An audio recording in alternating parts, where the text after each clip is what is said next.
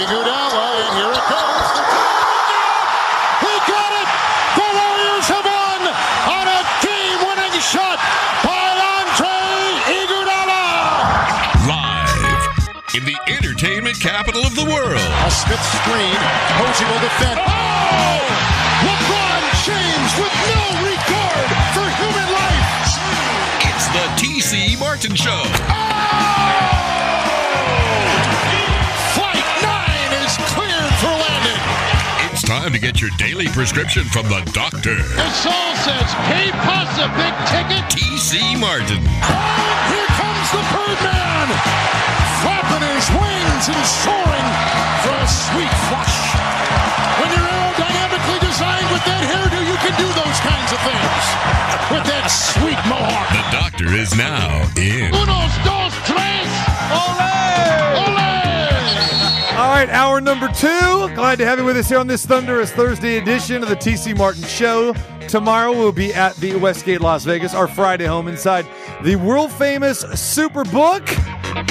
The big fella, Paul Mokeski, is going to join us tomorrow. Big Mo talk some NBA playoffs along with uh, Marco D'Angelo and Jay Kornegay and uh, John Murray from the uh, sports book there at the Westgate Las Vegas. So come on out, see the show live 2 to 4 p.m. our Friday home. We continue on this hour. Scott Spreitzer will join us as we handicap the playoffs and uh, talk a little Major League Baseball, that and a whole lot more for you. All right.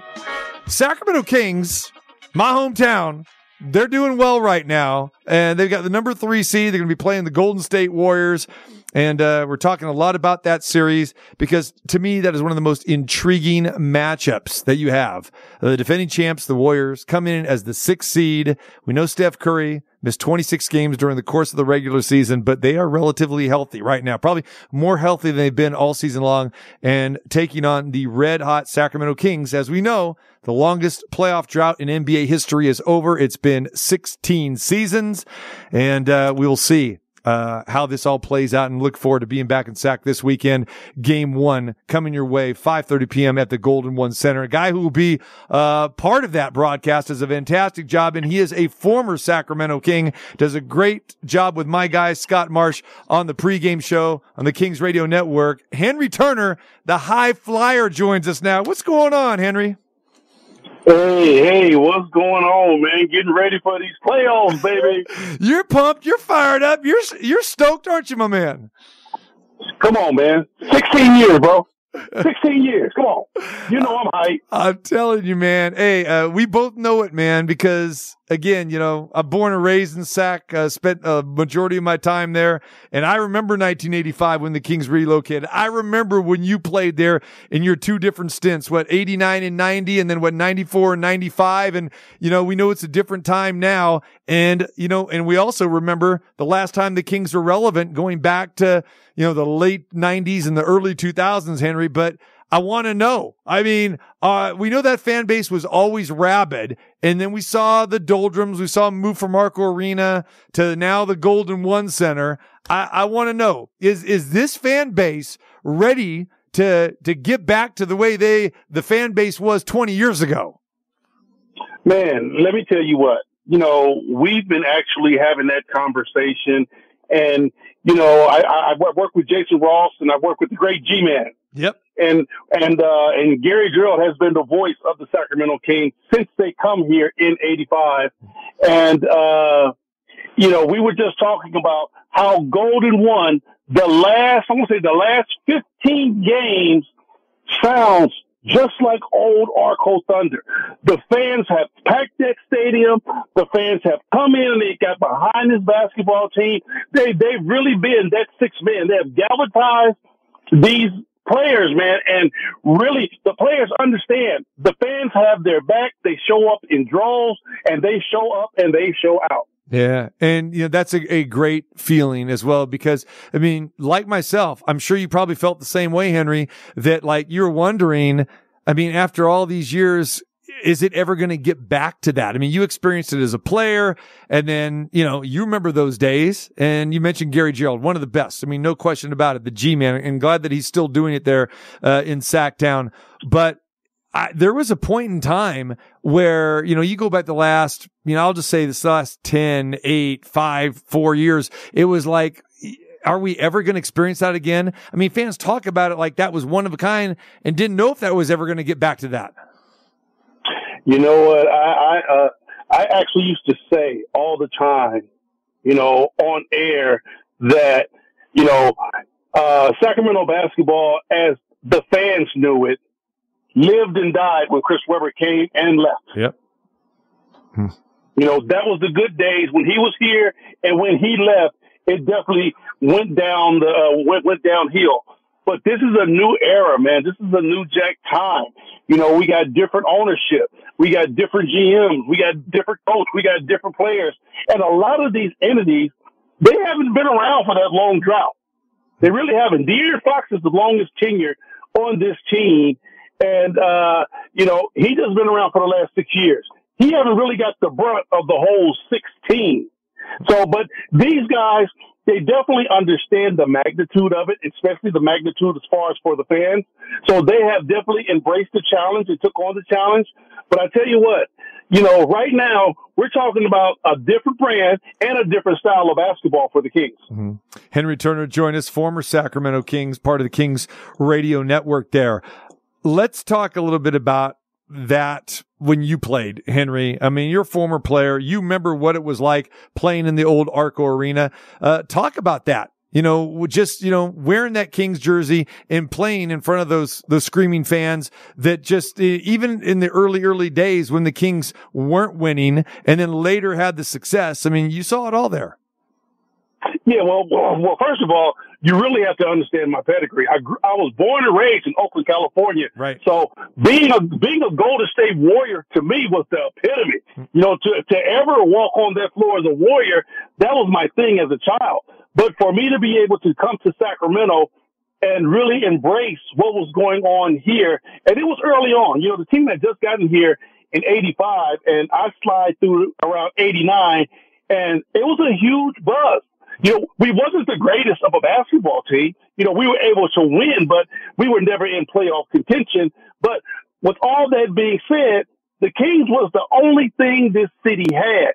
And everybody in this city galvanized on this team. They rallied around this basketball team. And from 85 until today, it haven't wavered at all. Hmm. The fan base is still here. The fan base love these love these players. We always say, once a king, always a king. Even when the old players come back, the fans love these guys. They treat them like family, and rightfully so. And talk a little bit about the, the former players. Of course, you know, we go back to, you know, Mike Bibby, Peja Stojakovic, Chris Webber, Vlade Divac. I mean, the list kind of goes, you know, on and on there. Has, has former Kings players been coming back over the last few years? We get some players back, not mm-hmm. many. You know, um, I honestly think the organization is going to have to do a little bit better uh, job as far as going back and getting some of their old players. Like Mike Bibby's come through, uh, but you what you have to understand is that Doug Christie works for the team. Right. Bobby Jackson also works in the G League.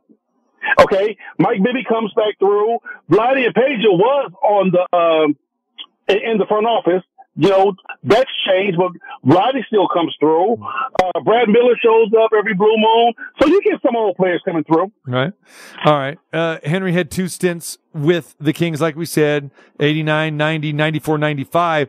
I remember, and you probably remember this as well too. I mean, you were there when the Kings actually changed their colors. When they went from their red, white, and blue, I think you were there the first yeah. season they went to the, the, the, purple and the white and add the black there. And I remember, cause I was there, you know, fans are going, okay, I'm not, I'm not sure I'm down with this, but then that was kind of the cool thing to do.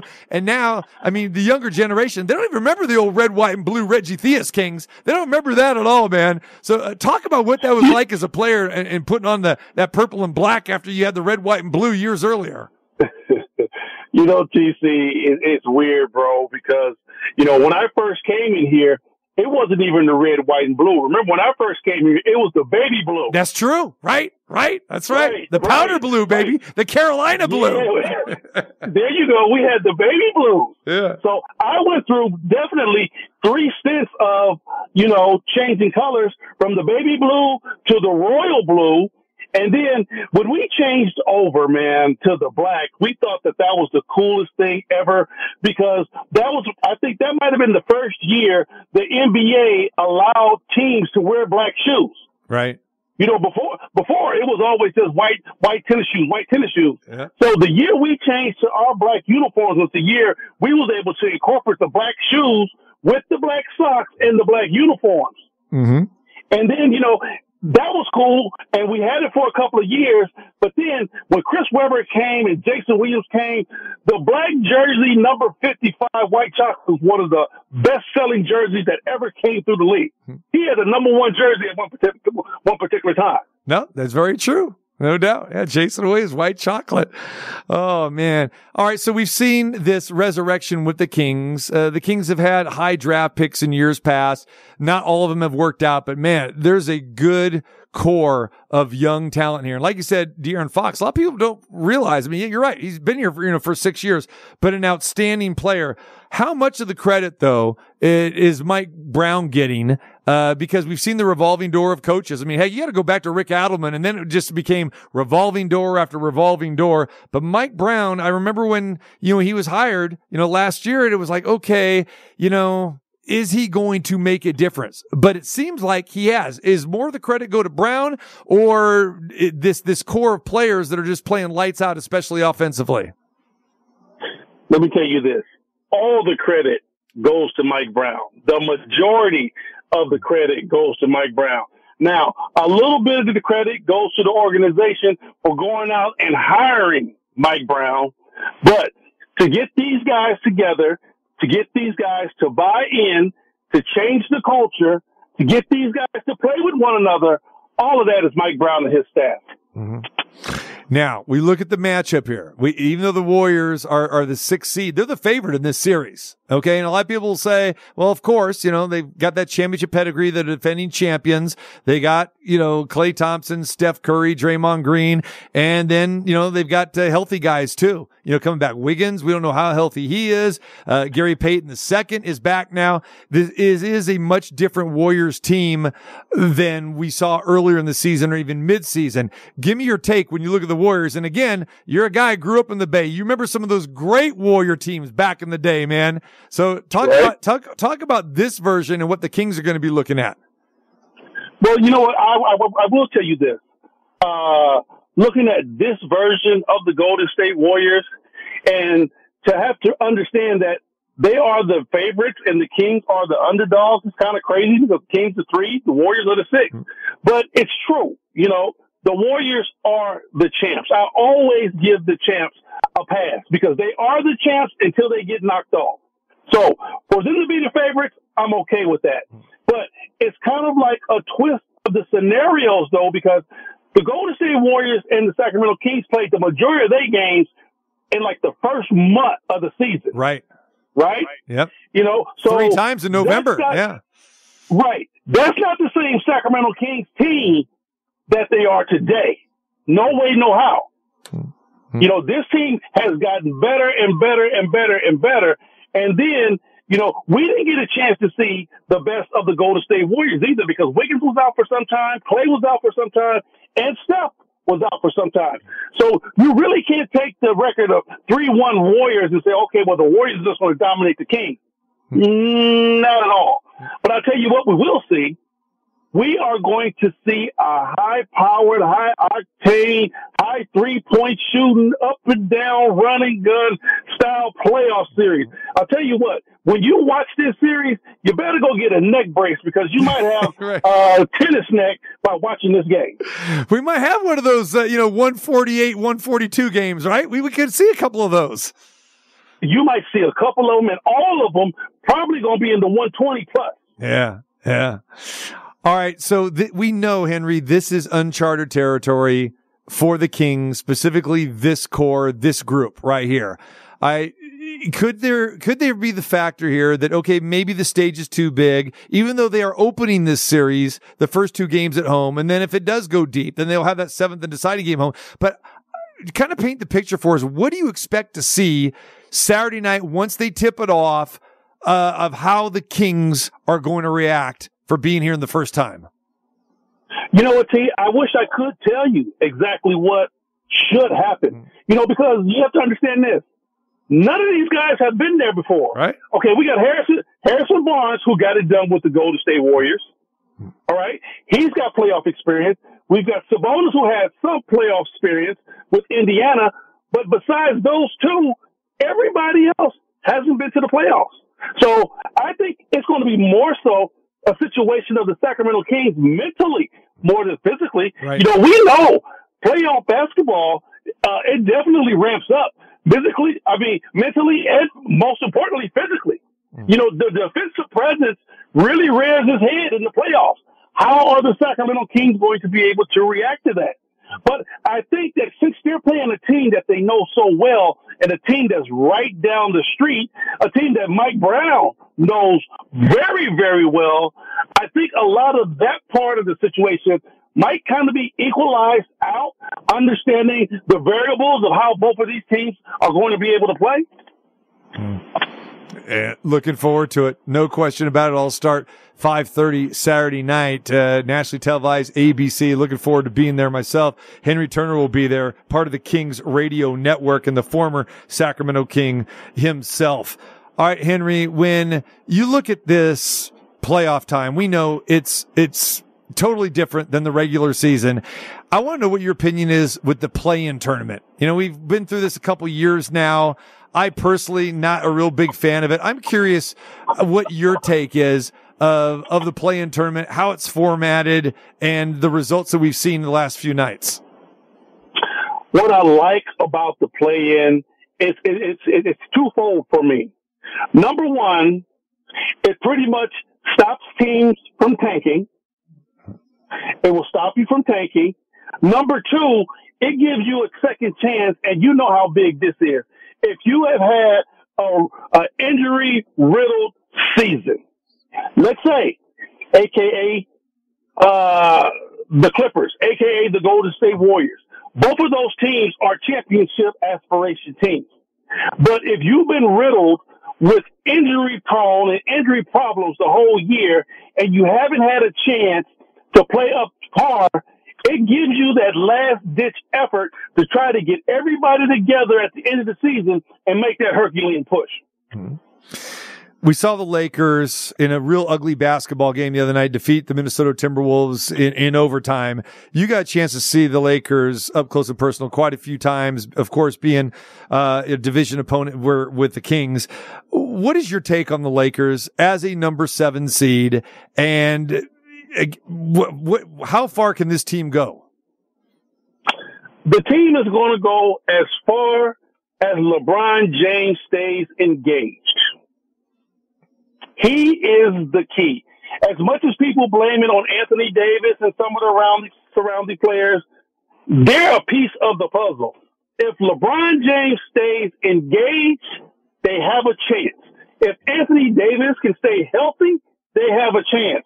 But if LeBron James starts looking at a series saying, I'm not going to break my neck just to get to the next series to where we get blown out, then it's a problem. Then it's going to be a big time problem. They are going to go as far as LeBron James wants to take this team. We know that the West is, you got a myriad of teams that could win this thing. And you got the Denver Nuggets at the top. Uh, still not a lot of people talking about them. And then when you look at kind of the middle, I mean, see where the Kings are at number three. That shocks a lot of people, but deservedly so because what we talked about, how well they played. But then you got Phoenix and the Clippers right there in the middle of that four and five situation. Then we got the Warriors at number six. And then you got LeBron James, Anthony Davis at number seven here. It, it does seem like a stockpiled, uh, you know, Western Conference. And then you can make the case that maybe some of these teams have either overachieved or underachieved. Give us who you like in the West. It's, it's crazy how when you talk about the media and who they push and who they want to put out in front, you just said it. The Denver Nuggets have played great basketball all year and nobody talks about Denver. Yep. The, the Memphis Grizzlies, outside of Ja Morant doing his thing, the, the, the, the media gives Memphis no respect. Sacramento Kings have had a hell of a season, historic. Still, at the end all be all, the top media gives this team no respect.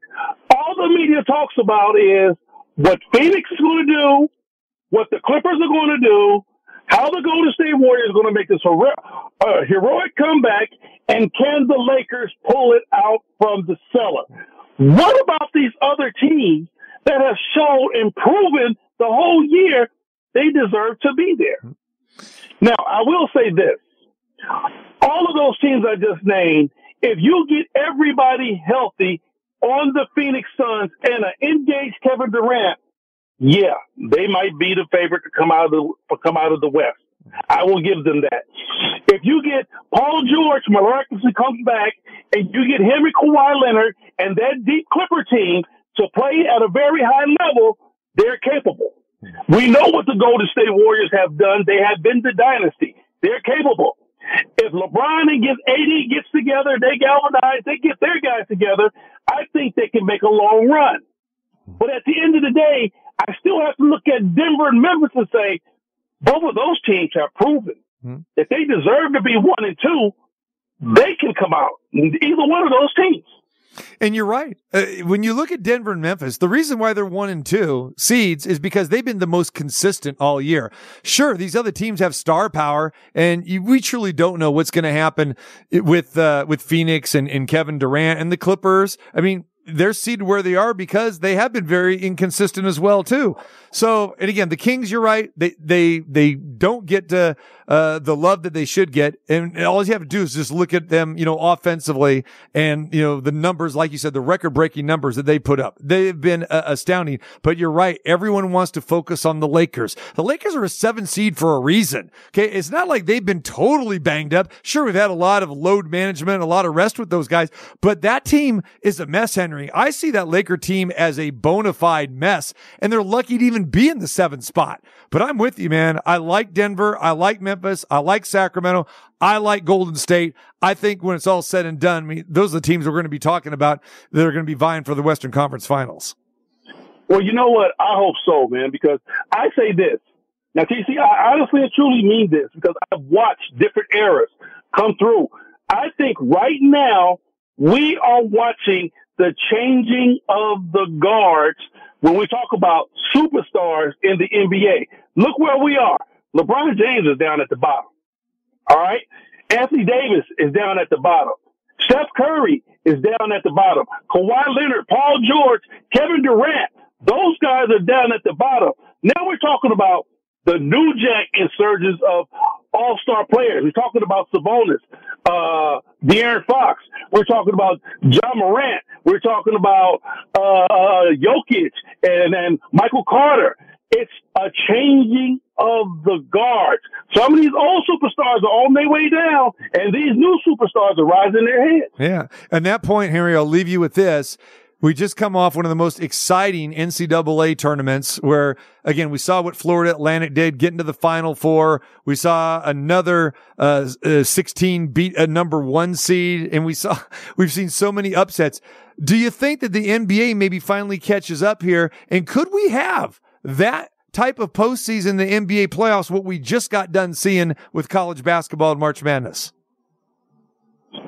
Well, like, as far as watching LA come all the way back and get it done. Well, maybe not necessarily that, but just talking about those those kind of unsung stars that you're talking about, or maybe see, you know, maybe someone out of the East, you know, you know, upset a Boston or a Milwaukee or something like that, or again, you know, that that maybe even though Denver is is a number one seed or Memphis is a number two seed, they're still in the public's mind, you know, or the casual NBA fan, they still can kind of consider them underdogs. Well, I'll tell you what, if you talk about the East, you know, I only see three teams being able to come out of the East. You got Milwaukee, Boston, and Philly. You know, those three are coming out. But if you want to talk about a Cinderella story, a Cinderella story in the West, it would have to be the Kings. No question. It would have to be the Kings. And, okay, Denver has been there. Denver, Mike Malone has done a great job down there in Denver. He's taken those guys all the way as far as he could. Memphis, Memphis hit, Memphis comes in last year and they make a splash. They move on in the playoffs. So they've been there. if you talk about just strictly Cinderella, it would have to be even if the Sacramento Kings just make it to the conference finals, that's a Cinderella story. No doubt. Even though they're number three seed, it's it's a great run considering that this franchise hasn't been there in 16 seasons.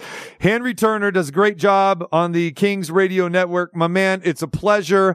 Uh, we're definitely going to have you back on, and I look forward to seeing you hopefully uh, Saturday night there at the Golden One Center. It sounds like it is going to be tremendous, and uh, you know, hopefully it's going to give us some goosebumps and and you know, kind of uh, take us back in the day to the way those crowds were at Arco Arena. I'm looking forward to it big time. Hey T, when you get to the arena, man, come by the booth, tap in, come holler at me. Mm-hmm. Hey, you got my number. Tap in whenever you want, man. We can always chop it up about some good old hoops, man. I'm with it. I appreciate you, brother. Thanks, Henry. Appreciate you. Have a good call. right. Have a great time this weekend. Yes, sir. There he is. Henry Turner, the high flyer back in the day, played with the Sacramento Kings, does a fantastic job on the radio side. All right. So we gave you a lot of, of Kings Warriors, uh, during the course of this show.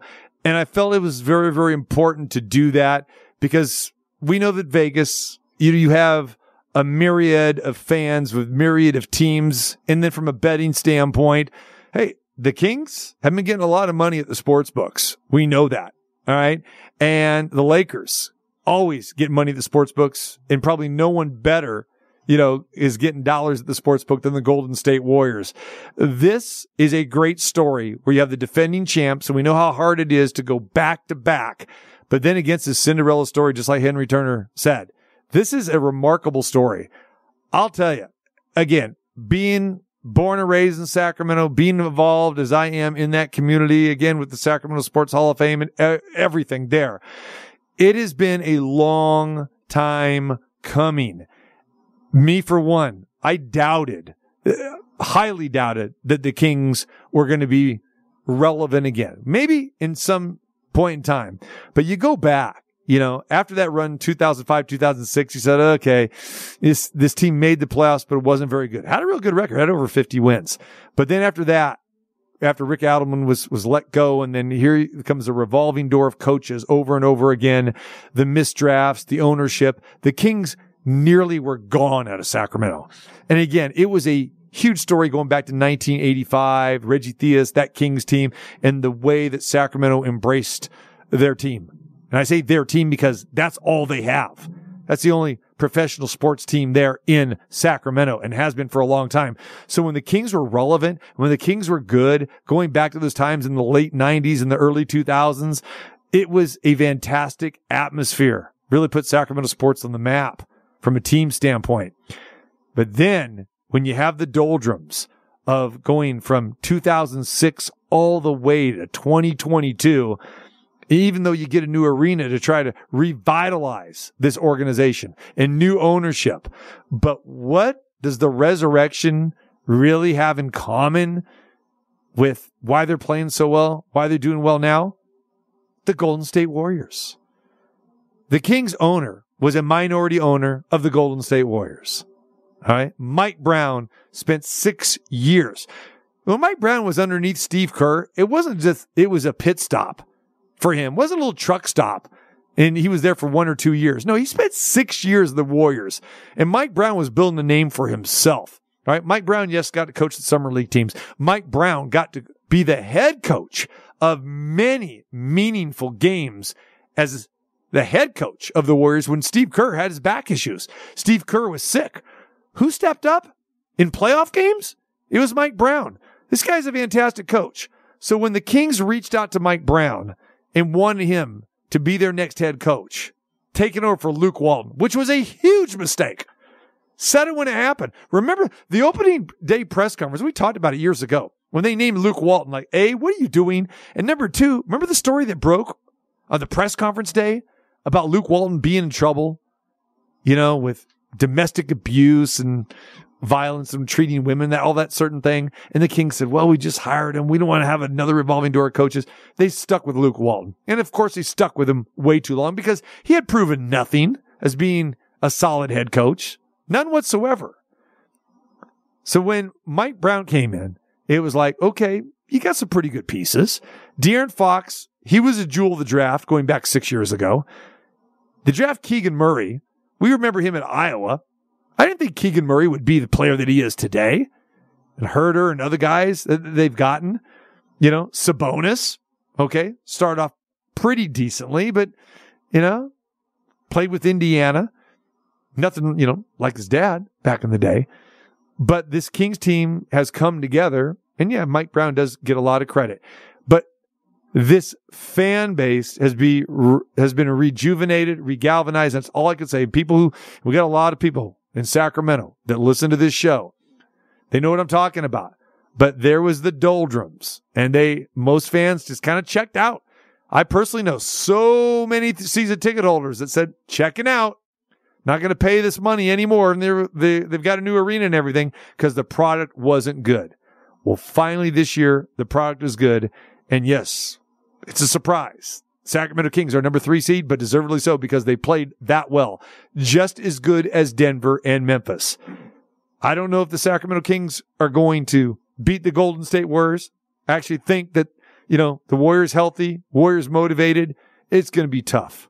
I'm not going against Steph Curry, against Klay Thompson, against Draymond Green, against Steve Kerr, against that front office. No, but it's going to be a great story and it should be a very good series. Looking forward to it. We come back. Scott Spreitzer will join us and we will talk with him. And speaking of which, like I said, we uh, devote a lot of time today with the Kings and a little bit about the Golden State Warriors. Monday, our good friend Jim Barnett, the former Warrior player and who's been part of the broadcast team of the Golden State Warriors for the past 20 plus years. He is going to join us on Monday. That'll be interesting because Jim will be joining us after game one is played Saturday night and right prior to game two on Monday night in Sacramento. So we'll have uh, more from the Warriors perspective on Monday's show. But we come back, we'll talk about it all with Scott Spreitzer. Come on, let me put some more on your ball. More from the master debater.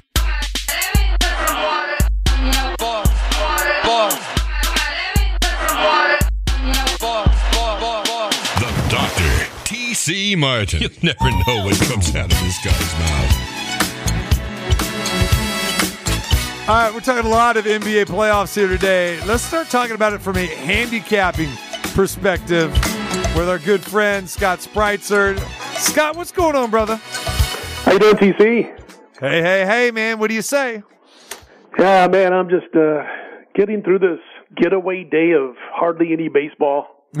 getting through this evening of no NBA playoffs and of a lot of hockey games that don't matter. Mm-hmm. Can't wait till Friday and Saturday. That's true. That's true. But th- this should be a rest day for you. You know what I'm saying? It kind of is. I mean, I mean, we're not expecting you to go to five innings today, Scott. I mean, you go, you take it easy. You know, you'd be like Corey yeah. Kluber, Scott. Corey Kluber's going. He's rolling today. And here comes that ham and egg Alex Cora. Oh, wait, we got a lefty coming up. You only struck out Brandon uh, Lowe already twice today. We don't want you to face him, even though he struck him out twice. Oh, one out shy of getting the victory victory. What happens? Seven runs later. What a ham hog. I'm still fired up about that. Even though well, I had I had no dog in the fight. No dog. But I just hate managers pulling your aces before five innings when you're leading.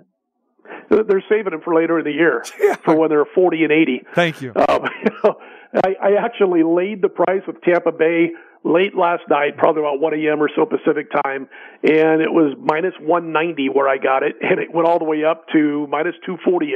Yeah. And I don't lay a lot of big lines normally. However, these $2 favorites or more for like, gosh, almost a decade now have produced winning seasons. And I did today. Uh, I figured, you know, Kluber might come out there and throw a well against his ex-mates, but they won't leave him in there. I mean, you know, I didn't think it'd come out that quick, but they're not going to leave him in there for more than six you know, early in the season, the way these managers are nowadays. Springs has been great. I turned on the game in the fifth. They're down three to one. Tampa, and then like you said, then it's like, okay, let's get to the pin now because, you know, it's one of those things that we got to put up with all the time now in Major League Baseball. And you and I talked about it. We did last year quite a bit. And this, I didn't do a first five innings play on Tampa today. I did a full game, but this is what it's come to. It's like every time I have a play, I'm thinking, boy, should I go first five today? Because, you know, I might only get that pitcher for four and a third. And he might have, you know, he might be throwing a no hitter and he's going to get yanked because he hit 75 pitches. it's crazy stuff. It's funny you bring that up because while you're telling the story, I was going to ask you, did did you go a full game? Because we've taught so many times before where you are really you know, a, a pro five, uh, you know, first five inning, you know, type of guy. Can you imagine if you did have the Rays today, you're sweating bullets because Kluber was, uh, cruising. And when you look at his final, uh, stat line, you're going to say, Oh, he was no, all those runs were charged to him, you know, those, those last, you know, three, four Right. runs. Uh, but you know, four and two thirds, he's one out away. He's getting ready to face a guy that he struck out relatively easy both times today. eh, You know, the two previous at bats against, uh, Lowe. And then, you know, he gets pulled and all of a sudden, you, you know, he, the, you know, if you have the Rays, you're down, you know, three to one entering that inning, three to two when Kluber leaves. You got to be sweating bullets. The next thing you know, oh, seven runs later, piece of cake. Yeah, and the reason I didn't go five, two outs. you know, yeah, and the reason I didn't go five innings and went the full game is because I felt that Kluber had a shot to pitch well. There you go. You know, for five innings, and I thought this could be, you know, one of those times when you know he goes a full five and it's one one or two to one Boston, and then Tampa Bay goes nuts against the pen, and you know, I guess I'm thinking about that a little bit more than the manager, uh, TC, because Well, you're more you know, qualified than Cora. We know that. I, I'm telling you, it's crazy. You know, I was, I, I wish I would have wrote down the, the, the team. I can't remember if it was the Angels. Watching somebody a couple of days ago, and they had the starting pitcher went four and two thirds, leaves the game with like a two to one lead. And what happened was, is he like, it was like first and second with two outs in the fifth, and he's up two or three to one. And here comes the manager, and he's only thrown like 60 pitches, and here comes the manager and yanks him. And I'm like, so what? He's got guys on first and second. He's pitching well. You know, he walked the guy on like six pitches or whatever. And, and then the next guy comes up and, you know, a little bloop single and all of a sudden you want to yank him. And, and he, and he's being, you know, he's, he's ticked off, you can tell, because he's not going to get that final out to get the win if they're still leading after the inning. And he's walking off and you can see he's not happy. And he goes into the clubhouse and I'm, you know, I'm not surprised if he fires something across the room in the locker room or the clubhouse. And, you know, I just think it just, I don't know. I guess maybe guys nowadays, the younger generation is so used to it, they can get over that, you know, that frustrated feeling a little bit quicker. But to me, it seems like you can do damage to your clubhouse. But again, I'm old school like you, TC.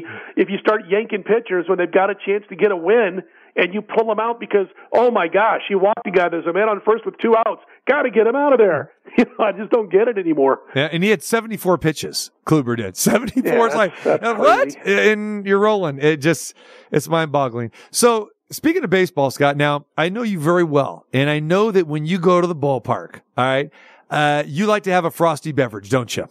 Oh yeah. Yeah, Of there's- course. There's, no question, right? All right. So we, we talked about this earlier on, but I got to get your take about this. You know that uh, now uh, there are now six Major League Baseball teams that uh, have decided to extend the sale of beer to the eighth inning because you know all clubs cut it off at the end of the seventh, but all the complaints now from the beer vendors and the concessionaires saying these games are going too fast. You know, 30 minutes off the game. We need to make more money. Let's go ahead and can we extend selling beer to the eighth inning? And they said, well, yeah, we got to make more money.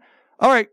Scott, now you know the answer to this. What is the whole purpose? Why Major League Baseball and, and all these stadiums and these teams uh, put instituted no more beer sales, you know, after the seventh inning. Why, why was that put into play? It, it looks good to say, look, it we care.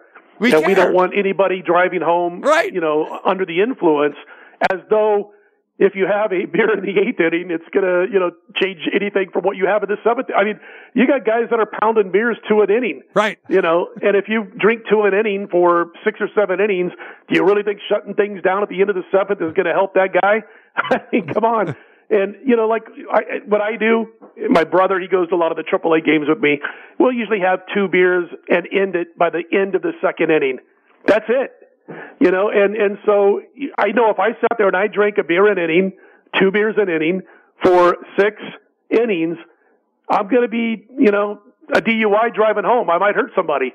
And so that's the bottom line. I mean, they say they care. It's again, it's like uh, glossing over, you know, hey, look, we care, that kind of stuff. But now we're finding out what they really care about is the bottom line. Mm-hmm. And, and if the games are getting over with a half hour earlier than normal, you know, they want to make their money. So I don't know, it's a weird situation. You know, mm-hmm. it's one or two in the first two innings. You know, one usually, sometimes two by the end of the second inning you're done, and we always stay for the entire game. And I just don't know why people need to get sloshed while they're sitting there. But I get what you're saying. It looks more like for appearances than anything else than what they've done. You know, they could go to Nebraska football games, and I don't, I still don't think you could, you're allowed to drink a beer in the stadium for any college athletics. Right. Maybe you can now. College World Series when I was growing up there, you couldn't. You know, so I don't know. You know, it's like the answer is cut it all off. Uh, but again, if you're a reasonable person with a tiny bit of self-discipline, you can handle it by just shutting things down after a couple of innings. But you know, whatever. Yeah, I know it, it, it's crazy, but it just seems like okay, if that is the reason why you instituted this, uh, then okay, then if the games are going faster, wouldn't you go the opposite direction, Scott? Of wouldn't you say, "Hey, let's shut it down after six?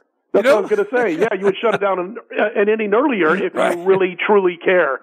Uh, actually, if you really truly cared, you'd probably cut it off after the fourth. Yeah. I'm serious. You know, Right. and and you and you know I don't know what you do, but you know I've seen guys, you know, they'll guzzle down, you know, a, a 12 pack basically. You know, in a, in a baseball game, in a in a in a seven inning stretch. They can drink 10 to 12 beers. I've seen it all my life. And I'm thinking, my gosh, now they're going to get on the road? That's just crazy stuff. But- But, yeah, baseball really cared. Cut it off after the fourth. Mm. you know, don't extend it. But they want that beer snake now. Everyone's comparing the beer snakes to everything. The beer snakes. The beer snakes. oh, the beer snake. I didn't catch the last. Yeah. I thought you said beer steak, and I was going to say, Beer- well, this is new on Beer me. snake. Yeah, yeah. Slithery, slithery snake. It's like I got to get to a major league baseball. You've never seen the beer snake? is. no.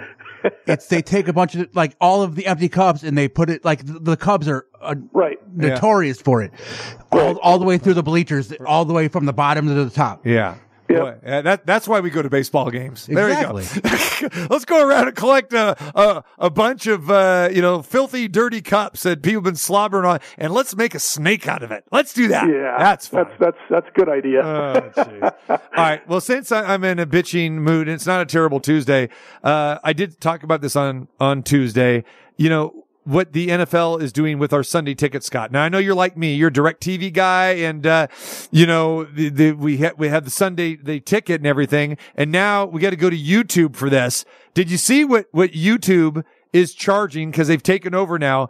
It's going to cost people 500 bucks if they want out of market games and we got to watch it on YouTube. I don't watch much YouTube. I'm not a big streaming type of guy, you know, but this seems like it, it's going to be difficult. I'm thinking it's going to be a nightmare. What are you thinking here? Yeah, I'm not sure. I haven't looked enough into it. I did see the headlines and read the first, you know, paragraph or whatever yesterday when I saw this or whenever it came out. And I saw some people saying, "Oh, this is great because it's going to save us money if we do this, that, or the other." And then others were saying, "I can't believe they're going to charge this amount." So I haven't done due diligence yet enough to speak on it. I'll just say this: I mean, the reason I got DirecTV was because of the NFL package Right. more than ten years ago. I don't care about that, or, or you know, between that and Cox Cable, I couldn't care less, other than the fact that there was the NFL network, so I had to do what I had to do. And my plans have been, you know, and before August, you know, probably sometime in July, I was going to cut direct DirecTV and and go with uh with with YouTube Premium. And now I got to wait and see.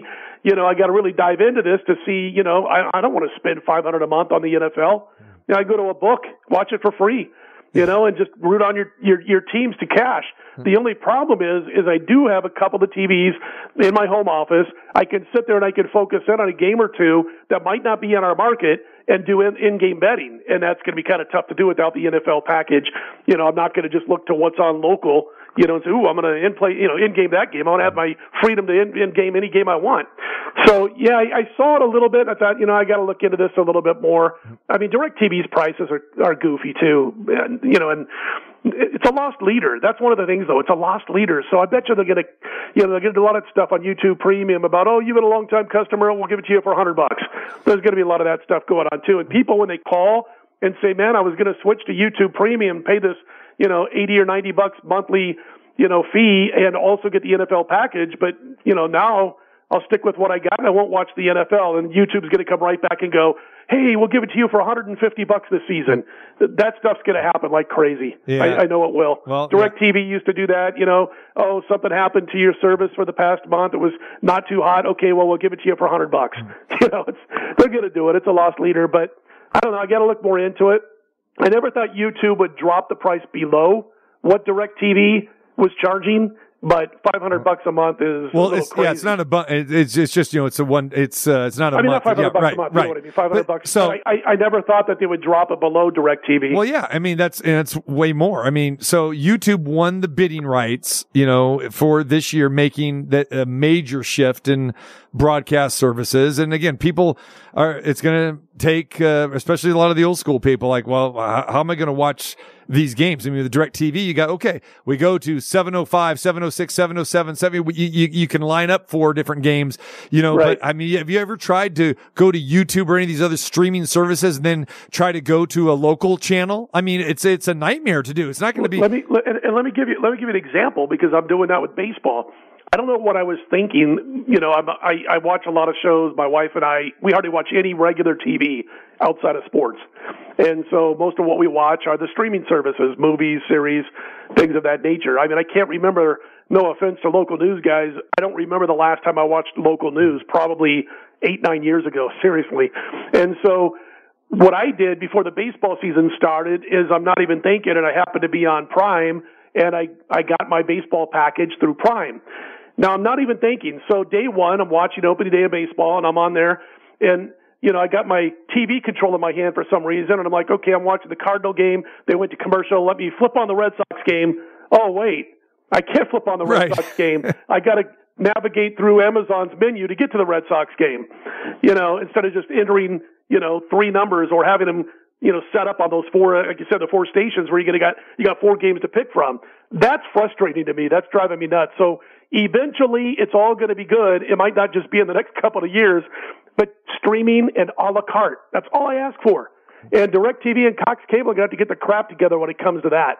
Yeah. You know, I don't want to watch, you know, Ginsu Knives 24-7 and pay for that channel as part of my, pa- I want to be able to choose what I want to watch. I don't care, you know, Everybody Loves Raymond was great 15 years ago. I don't want to watch episode 30 of season six for the 400th time. I don't need that crap. You know, so it's like one of those things where just make it all a carte. I'll pay the money. Most people will. And eventually it's going to come to that. In Europe, it's already gotten to that to a certain extent. And I have no problem streaming, but just make it user friendly. There it is. The baseball And- package is a pace, is a pain in the butt. And, and I guarantee you that the NFL Sunday ticket is going to be a pain in the butt because it's basically this, you know, stream the same way. I mean, it's a, so yeah, so the combination of the Sunday ticket and the red zone, okay, it, it'll cost you 249 if you add the red zone, 289 if you are a current YouTube subscriber. How many of those are out there in the sports world? I don't know, but non-YouTube TV uh, subscribers, uh, it'll cost you a little bit more. Uh, pre-sale price of three forty nine. That's a hundred dollars off the retail price of four forty nine. But if you're not a non YouTube subscriber and you want the red zone, five hundred bucks.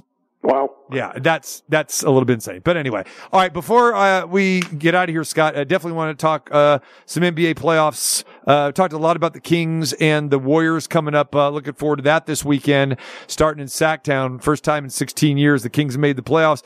Uh, what do you what have you targeted? What have you handicapped so far? Uh, whether it's any of the playing games tonight, the or rather tomorrow, or once the playoffs start this weekend. Yeah, I think the Sixers are going to have a little trouble with Brooklyn. Not so much, you know, I'm not saying like laying eight, eight and a half points, but series wise. But here's what I did with that series. It's like minus 350, minus, you know, it's, it's, I mean, the series price is, is pretty chunky. Yeah. As far as it's, and, and uh, not minus 350. I was thinking of the money line in game one. It's minus 900. And so you got the Sixers who are minus 900. And what I thought was, you know what I'd rather do? I'd rather play this to end in five games or less. It's I think it, the total was five and a half games. So five games or less, I got it at minus 160. I went that route instead of doing series at minus 900 to minus 1,000. As far as individual games and playing those against the spread, I, I'm more of a wait and watch the first game and then come back and play the second game. But I will say this that uh, these teams and uh, got him. Uh, one of the guys at Wager Talk, spacing off his names right now. Maybe you'll remember one of Marco's teammates over there uh, put compiled this stat in that round one NBA favorites uh, higher than four points, four or more. Those round one favorites of four or more are like 142 and 95 against the spread with a few pushes. So almost 60% against the spread. And uh, God, I'm spacing off the name of the guy, That's but okay. uh, right. one of Marco's teammates over Yep. at Wager Talk. So at least I can give them a, a plug and say it was Wager Talk. Right. but uh, anyway, yeah, he put that, compiled it. I looked it up. It was within a game of being spot on 100%. And so it maintained uh, the integrity of the of the actual angle. And that's what I would look to do, you know, is kind of after game one for me, look to play those teams that are favored in game two and beyond in round one. But again, the only bet I made thus far was Philly minus 160 to beat Brooklyn in under five and a half games. Okay, makes sense. All right, uh, VGK tonight against Seattle against the Kraken. They just beat him here two nights ago. Season record, uh, 51 wins. The the Knights going after 109 points. Uh, they need a point tonight, Scott. Real quick, they're going to get it. Is it a good bet tonight? Yeah, I think they get it. I didn't bet it myself. I went against Seattle and and, and played uh, Vegas the other night. And one of the things I was thinking about is Seattle had to lose that game to avoid Edmonton, and nobody wants to play Edmonton right now. And so in this particular game, I think it's a, I think they get by. But the only problem is, is they're they got a lot of guys out, including like Brett Howden, who's filled in well. He's out. They're saying for personal reasons. We know about all the other uh, situations, but I did see that Theodore and Eichel are probable. That was earlier today, around noon Pacific time. If they got both of those guys out there, they likely win this this hockey game. You got it. All right, my man. Have yourself a, a great weekend. Appreciate the time and look forward to talking with you next week. Take care, man. Have a good one. There he is, Scott Spreitzer Doc Sports. Go to docsports.com. Subscribe to uh, Scott's plays, uh, whether it's NBA, Major League Baseball, whatever it is. And of course, the Stanley Cup playoffs on the horizon. Golden Knights on the road tonight in Seattle, closing out the regular season, trying to get the number one seed. Big game tonight for VGK. How cool would that be, huh? I mean, most points, most wins since the inaugural season. And remember, what happened there. That was fantastic. What a run when they went all the way to the Stanley Cup Finals and losing to Washington. All right, want to thank Henry Turner, Scott Marsh with the Sacramento Kings, their broadcast crew for joining us today, and of course my man Scott Spreitzer as well. Tomorrow we will be at the Westgate Las Vegas at the world famous Superbook. Come on by and uh, see the show live. Marco D'Angelo, uh, John Murray, the executive director of the Superbook, and uh, Paul McKeskey, a former NBA player. He will join us uh, tomorrow as well too, and we'll talk NBA playoffs. Look forward to a very exciting weekend there. All right, for Numchuck, TC saying so long. Go to the website, check out our interview yesterday, our conversation with Steve Sachs. It's up there right now. You got to hear it. You'll laugh your new what you know what off. Uh, talking about him coming to town next week. Talking about the food, the buffets, and all that. Miss any part of the show? You know where to go. Check it all out anytime, anywhere at tcmartinshow.com.